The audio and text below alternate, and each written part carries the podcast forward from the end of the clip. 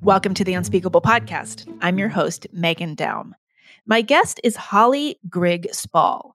In twenty thirteen, Holly published a controversial book called Sweetening the Pill, in which she made the case for a closer look at hormonal birth control, specifically the birth control pill. Now, ever since it was introduced in the early nineteen sixties, the pill has pretty much been inextricable from the concept of women's liberation, bodily autonomy, and really just everyone's sense of personal freedom and life choices. And Holly disputes none of that, but she's also been speaking up for many, many years about the ways that the birth control pill has, uh, in recent decades, been used uh, in ways that it wasn't originally intended. For instance, instead of taking it for limited periods of time to avoid getting pregnant, many women are often on it for the bulk of their reproductive lives, sometimes from the moment they hit puberty. And some people, like Holly, believe that the pill comes with enough risks to physical and mental health that we shouldn't avoid having conversations about those risks, but we avoid them basically because the pill is so sacrosanct. Now, the conversation you're about to hear came about under somewhat unusual circumstances. Sweetening the Pill was the basis of a documentary film, The Business of Birth Control, which was produced by Ricky Lake, who's also known for the documentary about the over-medicalization of childbirth called The Business of Being Born. And that documentary, The Business of Birth Control, came out last year. It so happened that I saw the film and I talked about it on my other podcast, A Special Place in Hell. I did not have such nice things to say about the film, partly because I was concerned about the way it seemed to be promoting the idea that young women, including teenage girls, could rely on fertility tracking to prevent pregnancy. Anyway, I was pretty harsh about it, which made things awkward when Holly, without having heard that episode, applied to come to an unspeakeasy retreat here in Los Angeles. And I had to tell her what I'd said on the podcast, and we had a kind of tense back and forth until we both decided that this was all the more reason she should come to the retreat.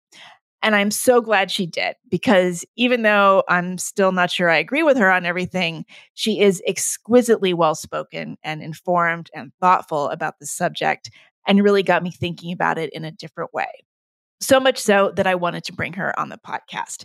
So I hope you get as much out of this conversation as we did at the retreat. And in the bonus portion for paying subscribers, we talk a little bit about this bad foot we got off on and how we got over it.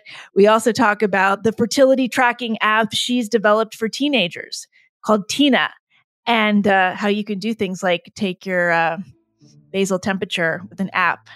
Spoiler, it's not about putting your iPhone on your forehead. So with that said, here's my conversation with Holly Grigg-Spall.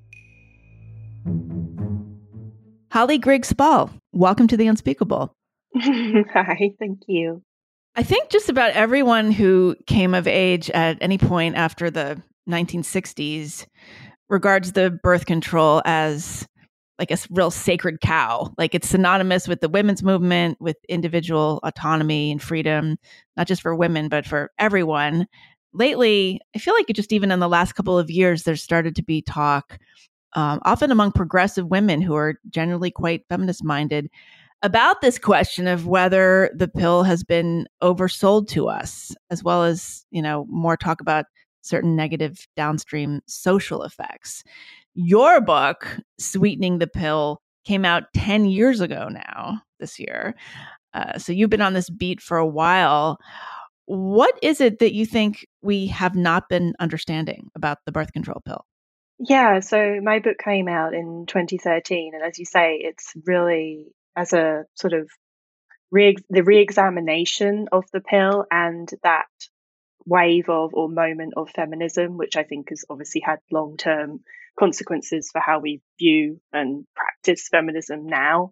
I think that's really having a moment. When I wrote my book, it was really uh, looking at the fact that the winners had written all the history. So there was very little out there that looked at the pill in a sort of critical way, in, especially in terms of its reverberating social and cultural consequences, but also in terms of its health consequences for individual women. There just wasn't really much out there. Um, and that's why I felt that it needed further sort of investigation, and what prompted me to to write the book. And you talk about how this came out of your own experience. Tell us about that. Yeah, so um, it, it began because I myself took the pill for ten years, from when I was a teenager um, through to my mid-twenties. And I had very sort of severe side effects with one particular brand of pill, which happened to be the most popular brand at the time, and the one that was most heavily advertised in the U S, but also covertly advertised in other countries that don't allow direct-to-consumer advertising of pharmaceuticals. And they were mainly mental health uh, related side effects like depression and anxiety, but also physical.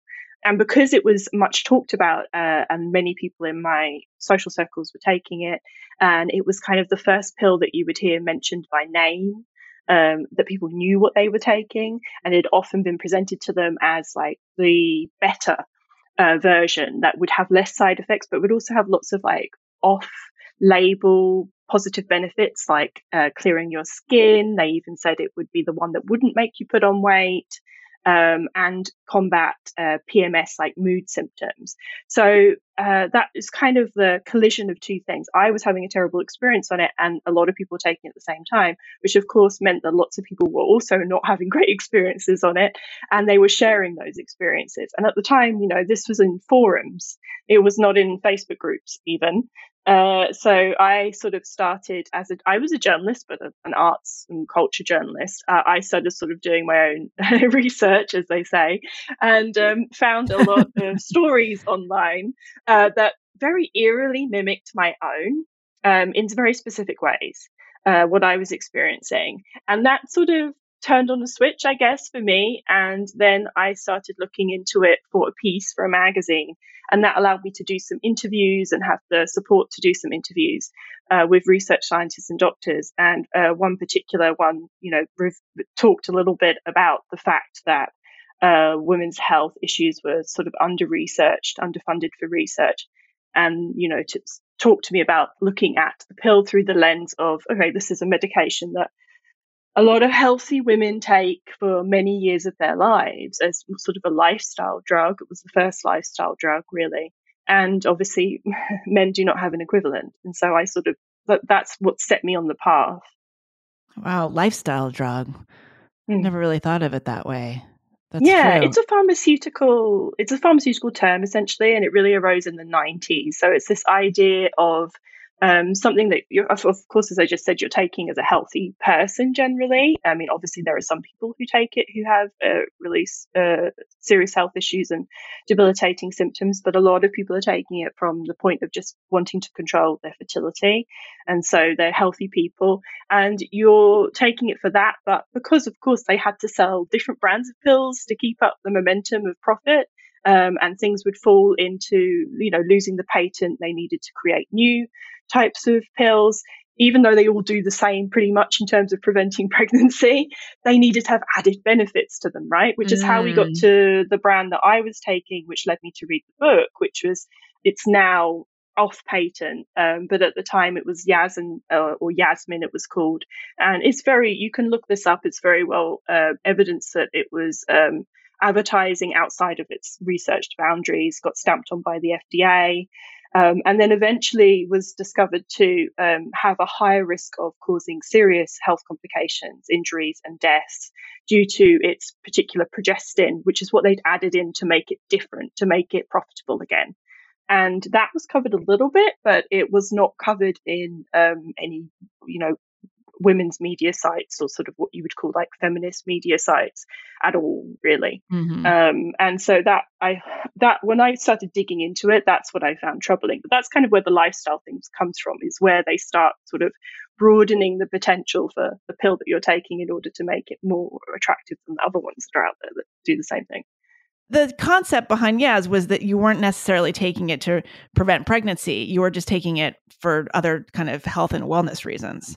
Yeah, it was actually, their tagline was to uh, sort of be beyond female, kind of the idea of that, uh, to get beyond the body, um, to kind of control P M S and, like I said, and acne um, and weight. Um, and it was, you know, that's, those are the messages they put out there. Um, and that's not, you know, that wasn't the only pill that had done that. It'd been a long stretch of advertising the pill in that way since sort of the early nineties, really, um, when we started seeing this change from when it was developed and produced, which was really, you know, first of all, you could only get it if you were married, or, or you could say you had menstrual irregularities, and then you would only take it when you were in relationships or for short periods of time, and then people got married earlier, people had children earlier, and so on. But then it became something that you would be on more so for much of your fertile lifespan, so often from your teen years through to when you chose, or if you chose to have children. Um, and in between having children. And that kind of changed it uh, because it obviously opened up the market to something, became something that you could have uh, half the population on for um, much of their lives. Wow. What kinds of effects were starting to come up either with you or with just people generally with Yaz? Yeah, so um, well, what I was experiencing really was what would be, you know, considered subclinical depression and anxiety, kind of panic attacks, really feeling like I'd had quite a personality shift um, at quite quickly after. But it took me a good, after t- starting taking them, but it took me a good two, two and a half years to make the connection. And I didn't make that connection because I'd been on different pills for, since I was a teenager. And um, you find uh, that you don't really think of it as some, doing something other than just what you expect it to do, which is preventing pregnancy and having that kind of local effect.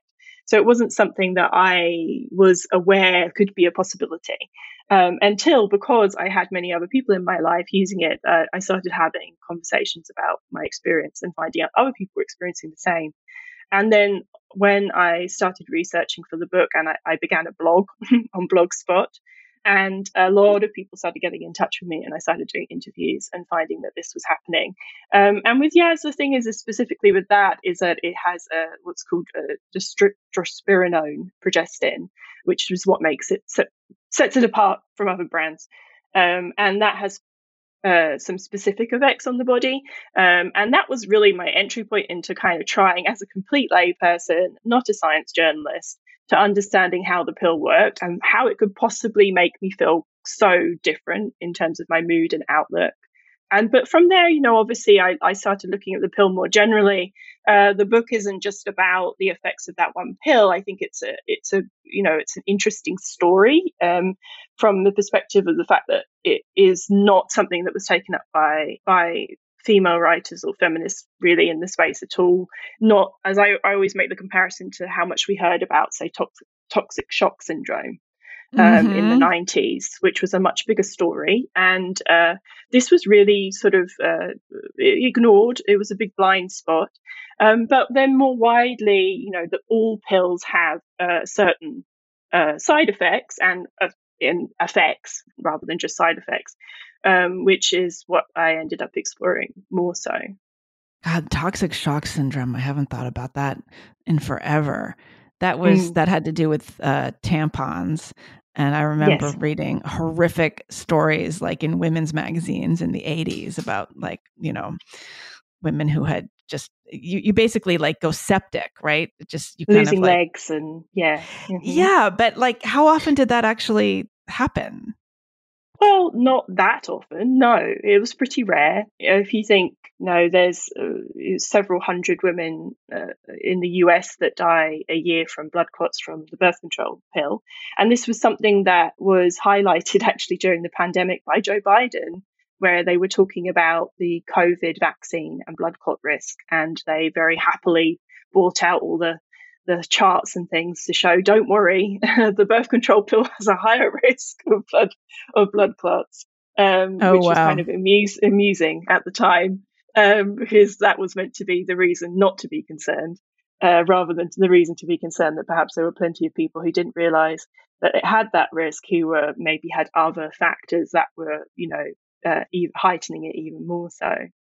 So were most of your interviews with users of birth control pills? How much were you able to talk with either clinicians or researchers, people in the scientific community, even people associated with the pharmaceutical industry? Yeah, so I um, initially, obviously, the my blog was written from a very sort of personal point of view of actually my experience coming off the birth control pill after ten years. And so it was sort of a documentation, like a sort of just looking at what that experience like was for me personally. But at the same time, I was reading um, around the subject, um, trying to sort of look for places where this was discussed, um, and not finding it, but finding lots of different other connections with, you know, the history of women's medicine and um, programs in developing countries, various things like that. Uh, and I got into sort of a seam of, of experts and people um, who do a lot of research into the menstrual cycle through the Society for Menstrual Cycle Research, unsurprisingly. And uh, there's a, a organisation in Canada called the Centre for Research into Ovulation and Menstrual Cycles. And uh, so that was where I was looking for, um, looking at, into expert interviews and interviewing people um, who had written on this, or mostly in sort of the academic arena, really, um, and coming at it also more so from the point of view of sort of menstrual activism and mm. discussion of menstruation and the menstrual taboo and what that means for women. So that was really where it started. And then obviously, as I was able to build more uh, media coverage, I had some, you know, some pieces in U K and U S media um, when I was still writing my blog. Um, I was able to reach out to other people who were doing research at the time into mental health side effects, specifically depression, or into like hormone sensitivity, why some women seem to experience more issues um, than others. And in terms of the ph- the pharma- people who are involved in the pharmaceutical industry, I didn't have any no I didn't have any direct contact with them, except once a, a compliance officer reached out to me um, to check everything was okay, which I found really interesting. That that was the job title the lady had. Well, wait, what do you mean? They knew they were, you were writing the book, or like w- under what pretext? I think I- I think the blog probably, uh, you know, alerted them that I'd experienced side effects, and they wanted to get in touch to, oh, to check that's uh, why I was no longer compliant. to oh, the, I see. Um, wow. To the pill, and maybe sort of do their due diligence in trying to find out what the side effects were that I reported. Uh, I don't know more than that. Uh, but yeah, um, so I. That's pretty I good did, customer was... service. You could look at it that way. Yes, that's true. You could see it like that. Um, yeah, so I did end up doing uh, a lot of expert interviews that I started uh, really when I was realized I wanted to turn the blog into a book. So let's talk about this idea of menstrual activism, because I think mm. uh, a lot of people associate that with concepts like the rhythm method. Okay. So before the birth control mm. pill came along, there was this idea that you were really you taking a gamble, and there were very few forms of effective birth control. And a lot of people just kind of crossed their fingers and said a prayer. And, and this idea that that women really couldn't be trusted to understand when they were fertile and when they were not, and maybe for good reason, because the body is unpredictable. So I don't, you know, the, I, the, what what we don't want to do is start like blaming women for not understanding themselves, because, you know, lots of things happen. But maybe explain the difference between the concept of the rhythm method, the old-fashioned kind of ideas around that, and the menstrual activism that you're talking about today. Yeah, sure. Well, uh, menstrual activism is a lot of different things. A lot of it is kind of focused more on breaking that period taboo, so it's no longer shameful or embarrassing for people to talk about periods, which I think we've done pretty effectively in the last ten years, really. Um, yeah. But in terms of, you know, more like what would you would link to menstrual cycle awareness. So seeing that it is more than just the period, right? You're seeing it as a cycle that we're all ex- women are experiencing month to month, say, and you're always in that experience of the menstrual cycle, and that's more where it's leading now.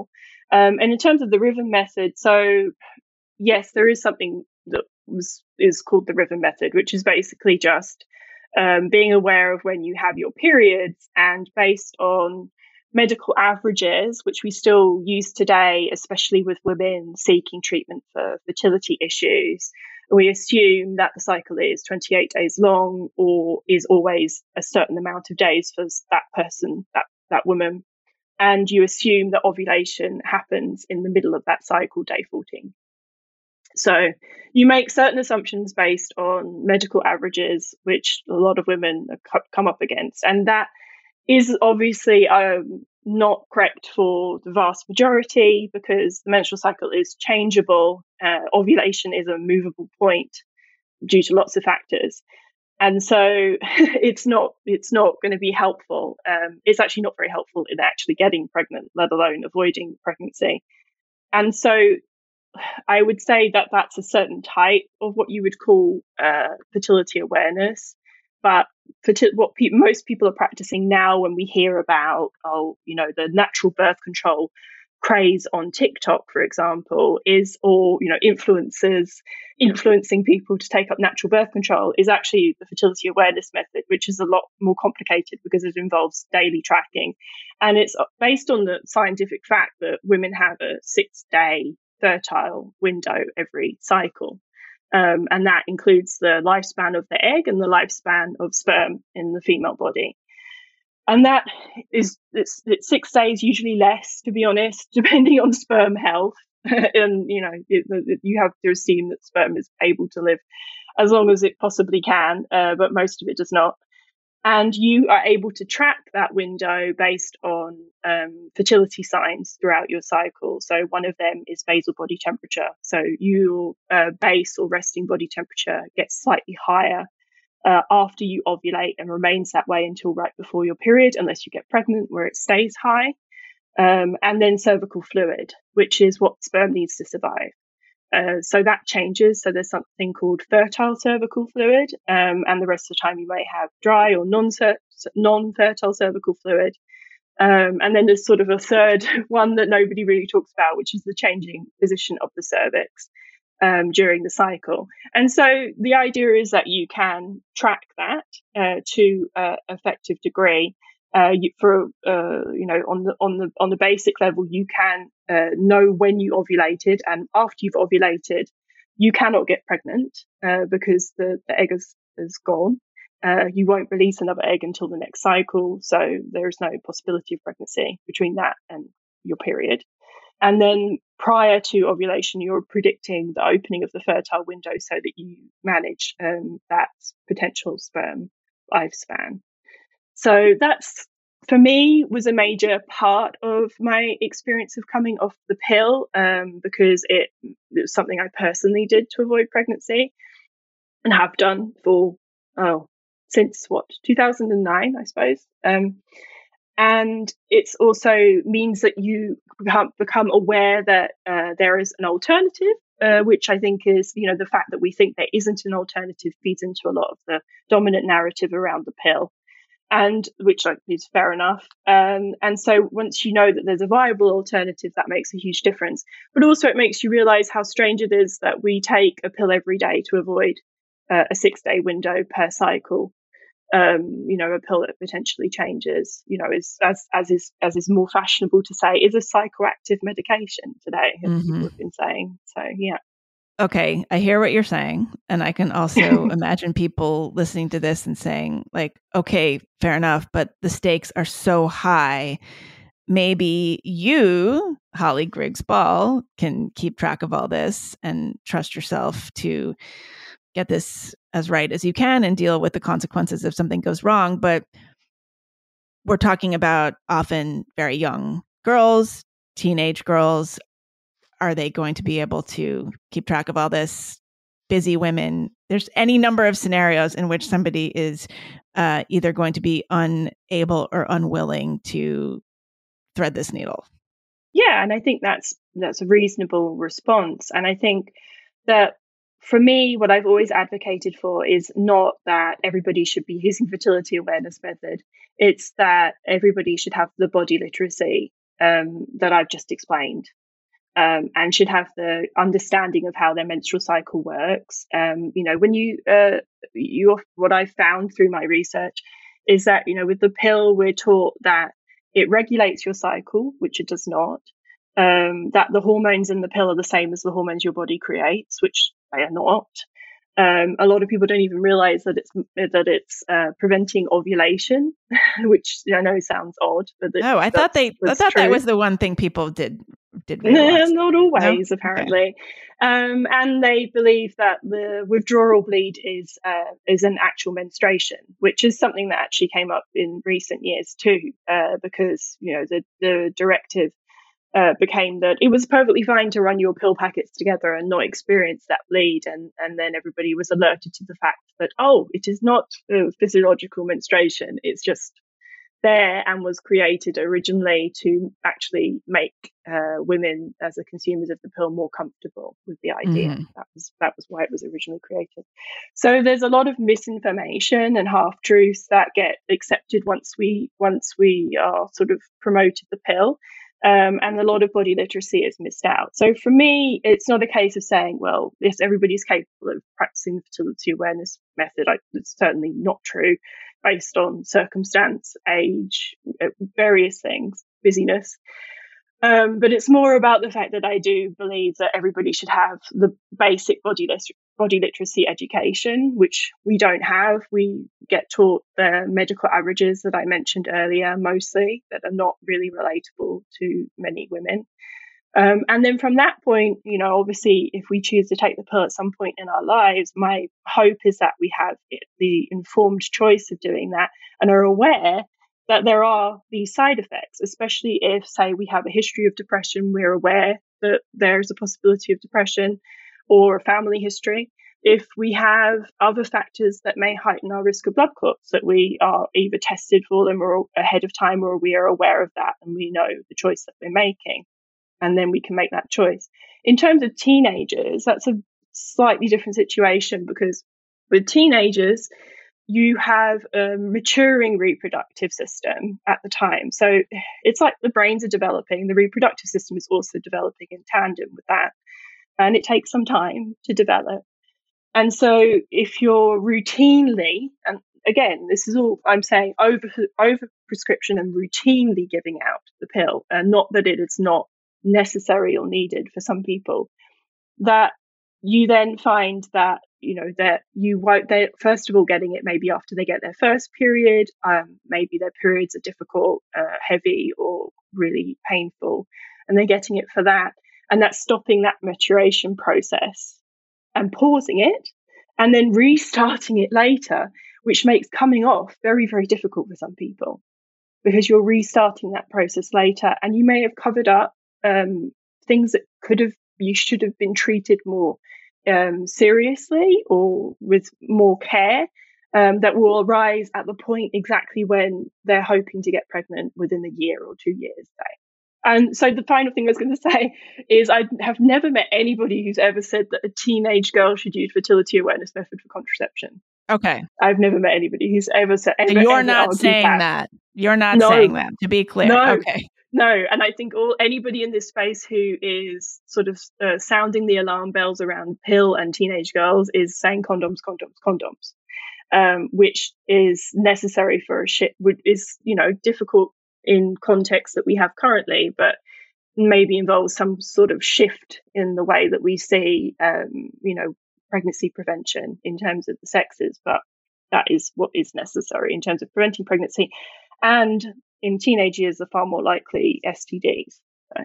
But I feel like we're always told that condoms aren't that effective. I mean, I remember like when I was in high school, I feel like we were told in health class, like, yes, condoms, but plus something else, like plus yes. spermicide. The idea that you would just rely on that was, uh, you know, that was a gamble.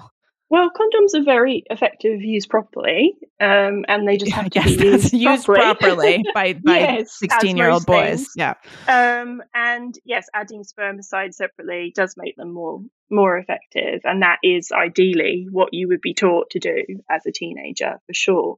But you know, in general, you have to see that um, you know teenagers. If you're having sex, you have to be avoiding S T Ds as much as, if not more so, than pregnancy in terms right. of its possibility, in terms of every instance that you have sex. It's much more likely that you're going to get an S T D than get pregnant. So that, you know, that's the only that's way a good point. to prevent S T Ds. That's a good point. Yeah. And actually, I never thought about this before, but you're right. So going on birth control pills almost immediately upon entering puberty would just radically alter your system. It really paves over the natural progression of your of your body system, right? And I yeah, guess... so you see that the ovaries and the brain are connected, right? And I don't want to be condescending, but a lot of people haven't thought about this. Frankly, I didn't think about it until I was in my mid-twenties. And the, the hormones that you're creating during puberty are acting on the brain, and the brain's acting on developing the, the uterus and ovaries and the reproductive cycles. And you're, you know, those things are linked to, you know, mood and libido and personality development and creativity and all these different things that come along with uh, hormone experience, not just for women, for men too.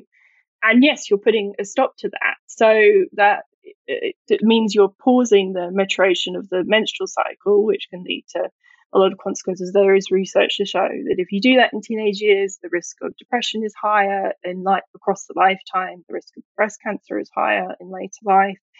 Um, there's various specific problems with that, but also, you know, we don't do that to to young boys. Um, we wouldn't feel we we perhaps wouldn't discuss the idea.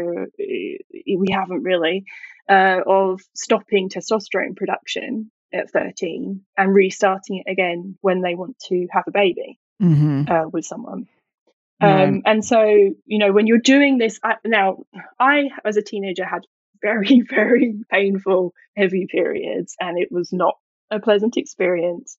Um, to the point I would faint flat out in school, which was really embarrassing.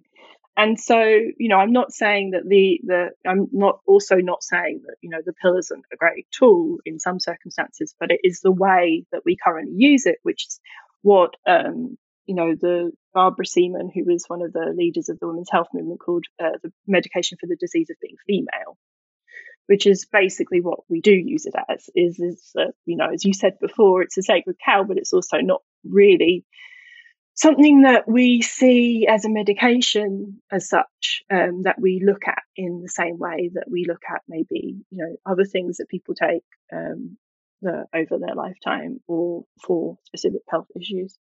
I don't know if you have numbers, but like, do we know how common it is now for girls to be put on the pill very early, like essentially as soon as they hit puberty? I mean, I feel like a lot of, in, in my cohort, I feel like a lot of my friends, the minute their daughters get their period, like they put them on the pill. And it's kind of like a way for the moms to feel like, okay, well, that's taken care of. Because our generation has grown up with just our, our relationship to the pill is so unquestioning. It's like, oh, this is great. I'm just going to put my daughter on this. And so this is one less thing I have to worry about. Yeah, and it's a generational thing, you know, it's that, that's, that we see, um, you know, that it's not problematic. There's no reason to be concerned about it. You're just taking something that regulates the cycle. It's no different to the hormones the body produces and so on. Um, and so you don't think of it having sort of consequences. Um, it happened, that's the same thing that my mum chose for me. You also want to avoid teen pregnancy. And I think that that is just really, you know, understandable um, for a lot of people, that they do feel that they are making the, the right choice. Um, I just think that also that, you know, once you go on something, when you go on the pill at a young age um, and don't come off often, you know, maybe you don't come off in your twenties, but maybe you don't come off until your early thirties. You're setting yourself up for the possibility that you have unexplored menstrual health issues that haven't been looked at. Um, and the vast majority will come off in order to want to get pregnant later in life and maybe find that that's more difficult than they hoped. Mm-hmm. And not only because of that, but also because of lack of body literacy, to be honest. Um, and I think conceptually it's just a very strange thing to do, to decide that, um, you know, you're going to to switch off hormone, the, the hormones that the body's producing and replace them with a synthetic set of hormones for right. teenagers. It's, you know, conceptually, it's a little strange to me. Did you look into like hormonal I U Ds, for instance, things like Mirena, that kind of thing? Yeah. So with Mirena, it's more, you know, it's a progestin. Um, so there's no synthetic estrogen. So often that is what is prescribed to women going through like old, older who are going through like perimenopause. Um, but they are popular because they're called what are called long-acting reversible contraceptives, LARCs. And they became popular kind of around the time my book came out um, as an alternative to the pill um, because, you know, part of it is this compliance issue. Uh, if you have the pill, then you still have to trust women to take it every day. Mm-hmm. Um, and obviously the medical industry would prefer, you know, in terms of uh, avoidance of pregnancy, that uh, an I U D is something that you they would call set it and forget it. So you wouldn't have to think about it um, until you needed another one. And of, you know, if you're going to tear out the different methods, that one is all, Uh, is sometimes the one that uh, women find is, you know, causes them less side effects, although that's not always the case. And that's an interesting situation too, because when that was launched, it was very much pushed through the um, pushed through the pharmaceutical advertising that it was a locally impacting choice. So, oh, well, it's an I U D, it's in your uterus, the the hormones don't go anywhere else, it's just preventing you getting pregnant there. But as time has gone on, research has come out that it is actually uh, acting on the whole body, surprise, surprise, the hormones have impact on the brain.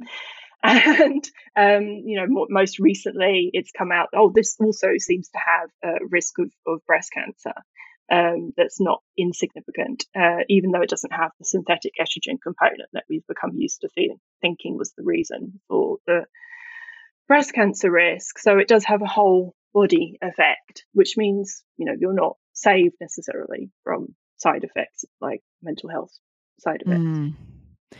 Well, I want to talk about the role of technology in all of this, because I think that's really key. And I know that there are now apps, there are fertility tracking apps. You have made one yourself, and we're going to talk about that. But before that, mm. how much um, thinking and talking have you done about the sort of larger social uh, consequences of of the birth control pill? I mean, there's a lot of talk and the kind of that there's there's an emerging conversation, I think, ar- around women who are, I don't want to call them trads or traditionalists, but I think there's, you know, people like Louise Perry yeah. are are talking about just the way that our our assumptions about birth control have changed.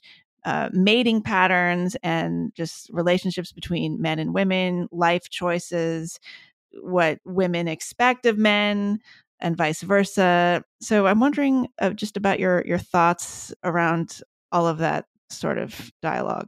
Yeah, I'm thrilled, to be honest. Uh, this is exactly what I was writing about in my book in in twenty thirteen. Uh, to a T, and I'm really pleased because I've spent a long time in the world of the health side of this, and while that was like the catalyst for why I did this, I've I've done this work. My real passion for talking about it is really like the incredibly uh, you know unexamined social and cultural consequences of the pill uh, in terms of like the potential negative effects and the the sort of critical thinking around that. So I'm really thrilled about it. Um, obviously, what I find kind of interesting is that these women like Louise uh, Perry and Mary Harrington uh, were radicalized by having kids. Right. And so they didn't really think about this until they got pregnant and gave birth. And for me, it was not having children, which I find kind of in- funny mm. uh, because I, I don't have children. I don't plan to have children. Um, but they, you know, their feeling is very much sort of go through this realization of what it means to be female through pregnancy and birth, which, yeah, absolutely. Um, but for me, it was through experiencing a, a menstrual cycle oh, when I hadn't since I was sixteen, seventeen. Um, soon after I got my period. So that was for me the catalyst. Um, and it's similar because it's like the awareness of, okay, there are sex differences. I have a female experience of my biology, and that relates to my everyday experience of life. And, you know, uh, and for them, they were like, oh, becoming a mother made me realize that there are things that are specific to being female that are related to having a female biology. Um, and, you know, with my book, the the that was a lot of what I was talking about was like, okay, we need to talk about the, the fact that there are sex differences, uh, to talk about the impact of the pill, Um, but the problem with doing that is that's sexist. So my book was called mm-hmm. Sexist because I did that, right? Um, so yeah, I, I I find it really interesting, especially as you said the stuff about the relationship between men and women. You know, I was talking about with my book, you know, things like, uh, you know, Hugh Hefner being a big proponent of the pill, um, and really it about increasing this idea of which I got hammered for when my book came out. Uh, the idea of like sexual availability. So assuming that sexual empowerment or sexual enjoyment for women is the amount of sex they're having, um, without whether it's good sex for them or not. It's just that they're having more sex mm-hmm. uh, because they're on the pill and can't get pregnant. And, you know, also, you know, the idea that, you know, what what is the experience of sex on the pill in terms of libido when we know that uh, women have a definitely a, a, a different um experience of sex on the pill than they do when they're off the pill. Uh, so what does that mean? And in terms of as well, if you're experiencing that, then what what do you what is that? Then does it become more performative? Um, how does that connect to like raunch culture and like that kind of era of feminism? How does it connect to porn, et cetera? So yeah, I was I was definitely joining all these dots back then, um, and I think back then it was not received. Uh, it was only kind of welcoming, uh, welcoming arms. Uh, people really saw it as a fr- an affront uh, to their freedoms. Um, so yeah, I'm always struggling with what to do with a lot of these evo-psych, evolutionary psychology concepts, like because mm. some of them are useful. Like the problem with evolutionary psychology is that there's a lot of good stuff there, but it's been so abused and misconstrued and kind of misapplied that um, it's lost it's lost some credibility. But I mean, there are studies like women who are like if they're if you're ovulating, you're going to be more likely to be interested in or hook up with a certain kind of guy than if you're not, like, and I, I never know. And then if I guess, right. And so if you're on the pill, like you're less likely to choose a mate that might be a good provider because that particular, that scenario is not so much at stake. You're less likely, you're not going to get pregnant. So you're not worried about him sticking around. So you're going to pick mm-hmm. like a bad guy. I mean, all this stuff can get extremely just reduced into silliness, but like, what are your thoughts? Yeah, so I know what you mean. It's funny because that's really the area that piques most people's interest is the idea like that it affects your attraction and who you end up with in relationships and things like that. Now, I think part of like the sub, the, the below uh, women wanting to sort of get away from the body and control, at least control and manage the body, underneath that is wanting us as humans not wanting to be associated with animals, right? So mm-hmm. the idea is that, or has always been that women have uh, hidden fertility, whereas animals have, uh, they're on heat, right? Mm-hmm. So a dog is, a female dog is on heat, whereas it's not something that what humans experience. Are humans the uh, only species that have hidden fertility? Well, no, I guess not. Well, mammals, um, among mammals? Mm. Well, I'm not going to put you on the spot there. Okay. We're one of the few that have periods. Okay. Like, but yeah, I no, I think, yes, in terms of how we talk about it, it's like a divider between human and animal. Um, so we don't talk about the idea that, you know, if you ovulate, um, so you you are, you know, experiencing a different kind of set of hormones, which will increase your libido naturally around that time. Now, you may also have an increase of libido before your period when you're not fertile, but that is kind of a part of it, which is obviously evolutionary, right? Is the, your body is sort of like, oh, this is this is the time you can get pregnant. So perhaps do the thing that will get you pregnant. Um, and so, uh, uh, right, take what you can get. Yeah. Yeah. So like you've got you've got that going on inside, but you also have this idea of pheromones, right? That you're um, also uh, exuding different pheromones at different times, which is an animal thing in our minds, not a human thing. Um, but yes, there is a range of research. You know, one of the ones I talked about in my book was this idea of um, strippers. Do do we call them strippers anymore? I'm not sure. Oh. Hmm. We call them uh, move, movement-based sex workers or something. Movement-based kind of, uh, sex kind workers. Of, uh, I don't know. That's. I think there's got to people, somebody can, somebody can write in with a comment. What would be a good yes. neologism for strippers? Yes, that would be good. Um, that they make more money when they're ovulating, um, and oh. uh, strippers on the pill make um, less money than those not on the pill because uh, they're ovulating. But is that how? Who did this research? Who who commissioned this? Oh, um, it's all. It sounds you know, like a freakonomics thing as well. Yeah. In terms of like volume of research, there's a lot of it, I think, uh-huh. because it's kind of stuff that people want to put money into. It involves men. It's kind of interesting. So there is a lot of it. Um, not all of it is good quality. But, you know, it is interesting how much the, you do hear anecdotally that women say um, that when they come off the pill, they may find that they're they're not attracted to their partner anymore. And this is not just with heterosexual relationships, also same-sex relationships, uh, because we would assume that's because of the the, the pheromone hormone, you know, uh, relationship. Oh, but it's so hard to tell because this this is oh, causation totally. or correlation. Because if you come totally. off the pill, presumably you've been with that person for a while. Now you're trying to start a family. Now you're just like bored and in marriage. like, yeah, and I've one. always argued because I've always argued, well, if you have you're with a man who supports you not using the pill uh, for any length of time, then that's a bonus to most women because not all men are open to the idea of navigating what happens when they aren't with a woman who's on the pill. Right. Um, and, you know, uh, Mary Harrington talks about, you know, the, the default setting for women now being not fertile, whereas, you know, right. the, the, the, so what happens, often that becomes a problem in relationships. So you would want to be with a man who's supportive of your health or your choices, right? Um, your and so, yeah, I know, I, I, and I, you know, I don't subscribe to this entirely, but it is something that I think there is enough research on, um, that there could be more there to it. Uh, and anecdotally, it just seemed to really resonate with people. Mm-hmm.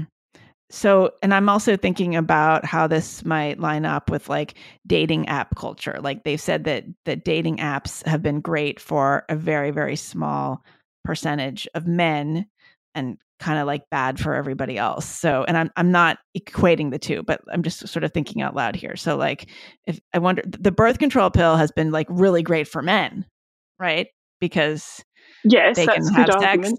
without yeah. uh, consequence and without responsibility. And so it's, look, it's great for everybody. Let's, let's be clear in a lot of ways.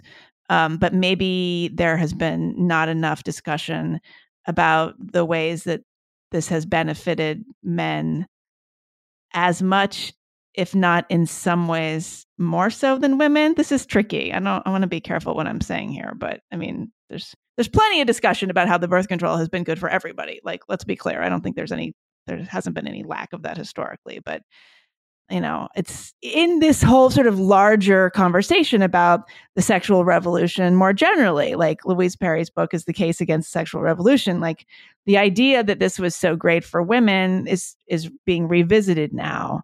And um, the birth control pill would be, you know, very much part of the discussion. Yeah. And I think they are looking at that from a health perspective. Um, at least, you know, Mary Harrington is. With Louise Perry, she's more, I think, not really directly, uh, ta- uh, not really directly um, working with it as an idea, more the sexual revolution in general, of which the pill was an integral part, obviously. Um, as you say, it had to be there, you know, to women were, even if the it, women were able to not get pregnant, even if that was a, something that could have happened before the sexual revolution. And, you know, there's a, enough to say that, yes, women were controlling their fertility before the existence of the pill, that that was a major milestone, obviously. And I think, you know, they are coming at it. Um, is it, was it good for women in terms of health, but also was it good for women in terms of the position it put us in? And I think, you know, that's, that's interesting. You know, was it better for men to be with women who default setting, as Mary Harrington said, is that they're not fertile? Um, and I think, uh, but for me, I've always come at it more from like, what did it, how, how did it become so integral to the development of our society? Why was it so necessary um, for women to work, go into the workplace alongside men, that this was become, this was the, the, you know, the, the pill use obviously women took it up and used it, and it exploded very quickly. And so a lot of women were using it very quickly. And this idea of, you know, being more like a man, which, you know, I put in quotes because I think, you know, really explore what we mean when we say that often, being more like a man in terms of not experiencing the the, the major difference, which is the menstrual cycle. Um, and that, that has a long medical history, way before the sexual revolution, back to Victorian medicine, you know, where the ovaries were considered the sort of, well, they were called the, the organs of crisis, basically, for women. Oh, and, really? You know, mm-hmm, yeah. The and, organs oh, of and, crisis. I like that. Yes. That sounds like and a... And removal of the ovaries was like basically the pill of the time. The removal of the ovaries was like, okay, this woman isn't, you know, mentally strong. This woman isn't doing what she's told to. This woman is having various medical issues we don't know what to do with. So let's remove her ovaries. Um, and that was, you know, a big, a big thing at that time. You know, we also talk about like hysteria and hysterectomies and things mm-hmm. like that.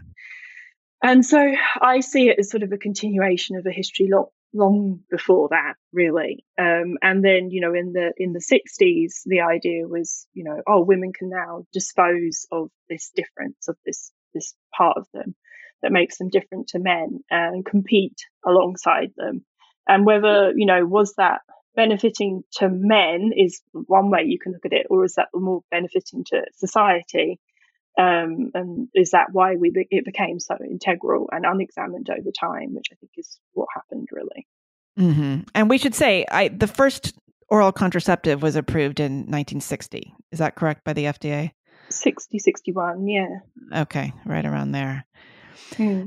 So um, I want to talk about the role of technology here, because uh, it seems like a lot of what you are perhaps suggesting might be a good solution has to do with being more aware of your body, being able to track this stuff, uh, because it's twenty twenty-three. People are going to use apps for that. That still seems a little bit strange to me. I was uh, I was taught by my mother to um, make a little asterisk in the in the calendar, like in your in yes. your actual calendar, with a little pencil. Never a pen for some reason, always a pencil, and um, and keep track of things that way, which I did for for decades. Mm-hmm. Uh, but um, explain how a how a fertility app might work, um, and I know you've developed one. Um, so for the for the for the layperson out there, so to speak, uh, what's that all about? Yeah, so when I wrote my book, I was sort of, this was early days of this technology, and I was really skeptical about it um, in terms of privacy issues, which is borne out over time, as we've seen. And, you know, in terms of the what was called then, or what was more fashionably talked about then, is like the quantified self movement, the idea of like self-monitoring um, day-to-day for health reasons. Um, and so But then as I was promoting the book and doing a lot of interviews, a lot of people said what you said to me earlier, which was like, well, you know, fertility awareness method sounds great, but a lot of people are too busy um, or otherwise the context of their lives does not allow them the time to do this. Um, and my feeling had always been like, it's really important to democratize this information, even if you choose not to use it for contraception, but also just that it should be more accessible. And I understood that. And so I actually ended up working with a company that I didn't know about, but that had been doing, uh, creating fertility tracking hardware for, you know, thirty years or so, based on the fertility awareness method, so that women could track their cycles. And that was sort of my entry point into learning a lot, a lot more about the technology. Um, and then, as you said, recently I worked with an app design team and this hardware company to create what is an app that's like a, a free education portal for teenagers to start that body literacy education that they're not getting at school and they're often not getting at home, um, to learn more about Uh, the whole entirety of the menstrual cycle rather than just how to manage a period. Okay. And we're going to talk in the bonus content about actually the business of uh, developing this app and and more about how you went about all of that. But can you just explain, like, how does it work? Like, what do you do? Like, you open the app and you put your vitals in? Like, what's the first step? Well, yeah. So what you're looking at is the fertility signs that I mentioned earlier, and basal body temperature is where the hardware would come in. So you're taking your basal body temperature when you first wake up in the morning before you do anything else. Uh, and that's your resting temperature. And that's what shifts when you, after you ovulate. So the device is tracking um, that temperature shift to know that you have ovulated and you've entered that phase of the cycle in which you are infertile. And the algorithm that it uses is what enables it to open up the fertile window to include that sperm lifespan ahead of time, um, to open up at the earliest possible point so that it includes that potential lifespan. So then you end up with essentially what I mentioned before, were like six days of a fertile window, which is the biological reality of, of most women.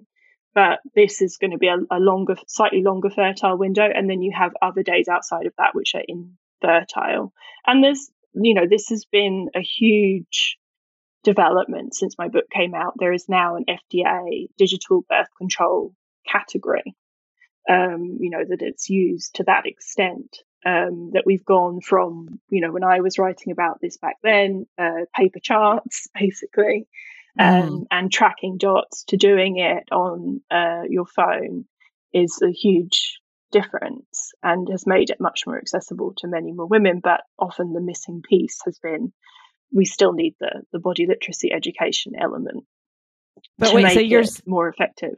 You're saying the F D A, you're saying this is the tracking app. It's considered a form of birth control. Like some of them are, yes. Wow. They are. Um, and it, the F D A has approved it as such. Um, and it's possible to see that, which is which is a big deal. Um, and I think, you know, you're when you're it depends on where you fall on this, because obviously with, with the development of this technology, we are seeing wearables, um, you know, and, and that Apple um, Health app incorporating um, this information there too, um, oh. which you know they went they went from and this was a big story at the time, not including menstrual cycle tracking at all. Like it wasn't a thing when it's the first thing that humans ever tracked, right? Mm-hmm. Yeah. And then deciding, oh, we're going to get in on this basal body temperature situation and try and ascertain it through skin temperature. Now, this is a this is a slightly uh, questionable science at this point. There's not enough research, but it's possible to track. And heart rate changes too through the cycle, so they're also doing that with wearables. So it go it can go from something that is very much about using various tools, which I'm in favor of, to be more in tune with your cycle and having sort of a practice around that, which is kind of about embodiment, and to just having something that you wear on your wrist that's going to tell you whether you're in your fertile phase or not. So it's not like you're taking out a thermometer necessarily and taking your temperature. But I mean, at this point, um, that is happening is a what, lot, it sounds this like. Is, yeah, yeah, this is what um, I, my app pairs with hardware that does that. Um, and there's reasons that I feel that that's a better choice in terms of like accuracy. Um, but there are, you know, the wearables, obviously, the way, the direction that a lot of technology is going. So it is interesting to see that, that it's becoming integrated into things that people already have, like the Apple Watch. What do you think about concerns about things like, you know, Republican legis- yes. legislative bodies finding out when girls' periods are and somehow mm-hmm. making it difficult to get access to abortion? I don't know. I mean, there's a whole like stack of concern around this kind of monitoring. Um, whether it be, you know, in schools and gym classes and health classes, and then just extending out through various, you know, forms of government intervention and, and surveillance. Surveillance. Mm-hmm. Yeah. So this is really interesting. Like I said, it's something I flagged in my book um, in regards to, you know, data privacy. Um, and then in twenty eighteen, I gave a presentation at a conference, um, which sort of riffed on the speculative possibilities of if we were concerned about privacy with data in terms of selling to advertisers and advertising agencies or health insurance companies or people who wanted to do targeted ads on Facebook, then it could be possible that we would be worried about the government having access to this data um, through partnerships or subpoena. um, enable uh, allowing them to see when there's a missed period, and when, say, someone is tracking their periods and then they miss a period and then their periods start again, various things like that. And obviously in recent years that's become a huge deal, and we saw headlines like delete your period tracking app now, um, and everybody got very worried uh, with the overturning of Roe v. Wade that this was the way things were going. And I've I completely understand why you may be concerned about that. I obviously don't think that people necessarily should delete their period tracking apps now. Um, it's kind of, uh, you know, for me, it was a, a two-sided thing where, you know, I think that the the amount of data, historical data, and the level of body literacy in terms of like con- that is useful to women in their everyday lives, but also useful in terms of working with healthcare providers um, with over like menstrual health issues and fertility issues is like, and also the potential for that data for real research that has not been done before, because there's just so much data that can be used for that research. Is all of these things are huge positives of the way that we're tracking now, um, but that obviously that this potential of it is worrying. And I think it would be, it seems far more possible in a country that would have a national healthcare system, to me. Um, mm. uh, because well, we, we've not, got nothing to worry about in that case, yeah. No, that's not happening anytime soon. But the problem is always like the, the, this idea that the government could subpoena that information um, in order to figure out whether you've had an abortion or you miscarriage. Um, uh-huh. And, you know, a lot of the companies, to their credit, have all, you know, the ones based in this country um, and elsewhere have added in elements for immediate deletion of data. Um, they've increased anonymity of data in terms of through their protocols and how it's processed. Um, the companies that I work with and develop the app with and things like that, they they are a hardware company predominantly, which makes it very different because, you know, it's different to having a free app, which I think people should be aware that, you know, if you're getting downloading a free app that hasn't, the business model is that, then the data is the, the valuable asset mm-hmm. in a lot of cases. Um, and I think a lot of this is, is, is, is was important awareness. I just felt I really balked at the kind of throw it all away reaction to that yeah. because it didn't feel supportive of women in the long term, really. It was an overcorrection, I felt. Right. Well, speaking of this country, you're clearly not from this country. You're from the U K. Is the atmosphere over there different than here in America? Oh, yeah, in many ways. Um, you know, when I've always got much more uh, positive Uh, response to my work through in the U K, you know, where you have the national health system bargaining for prices of medications. It's not run by the for-profit system that we have here, mm-hmm. uh, which makes a huge difference, I think, and is is definitely obvious there. And they have, you know, a, a large number of people who use fertility awareness method. Uh, the N H S offers fertility awareness method classes Um, in certain cities, which is an amazing development. Um, and in terms of like privacy, there isn't the feeling, you know, because I would say overall abortion is kind of a done and dusted deal. Abortion mm-hmm. rights is a done and dusted deal in the U K in the way it's not here. And here, you know, the major thing is that the pill has become this sort of incredibly politicized football, right?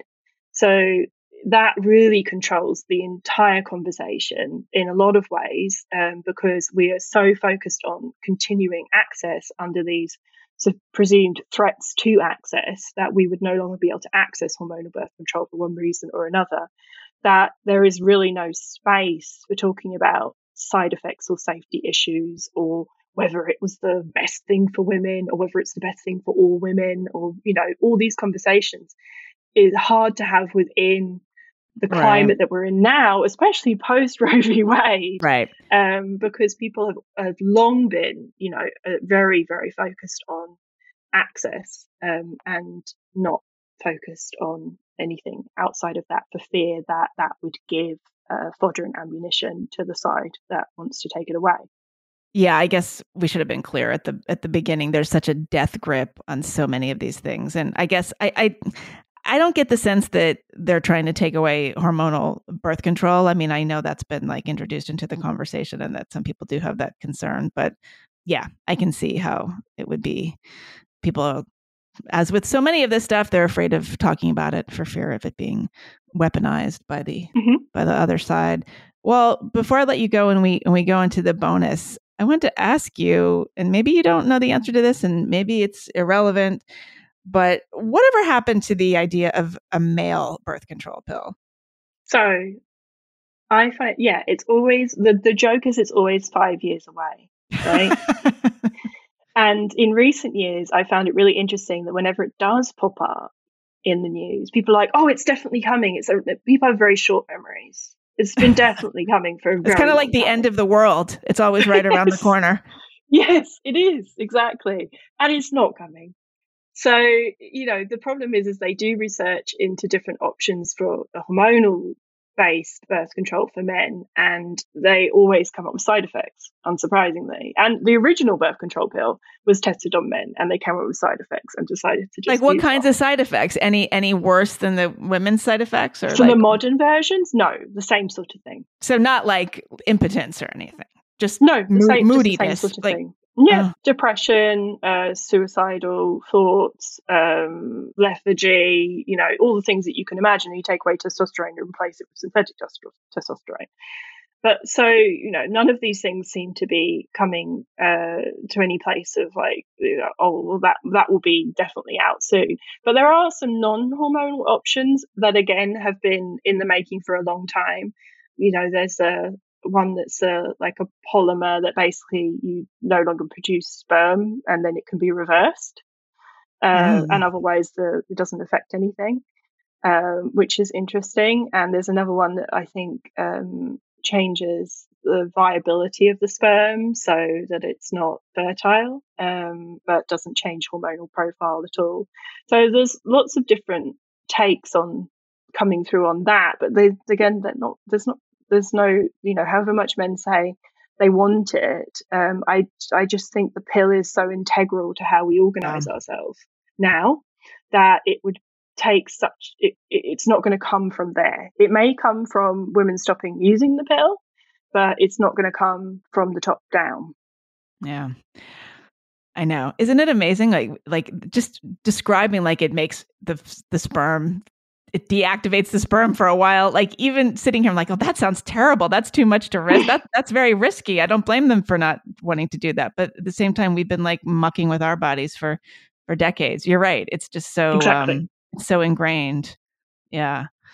Yeah. Well, Holly, this has been fascinating. Uh, thank you so much for, for talking about this. And uh, I'm glad that it's a growing conversation and that we're, we're learning more about it because it's something that I didn't, hadn't really thought about a lot. So, uh, thank you. So we're going to, we're going to, um, keep you for the bonus and talk about, uh, femtech, which is this, uh, sort of the world of, um, technology and apps for all kinds of female concerns.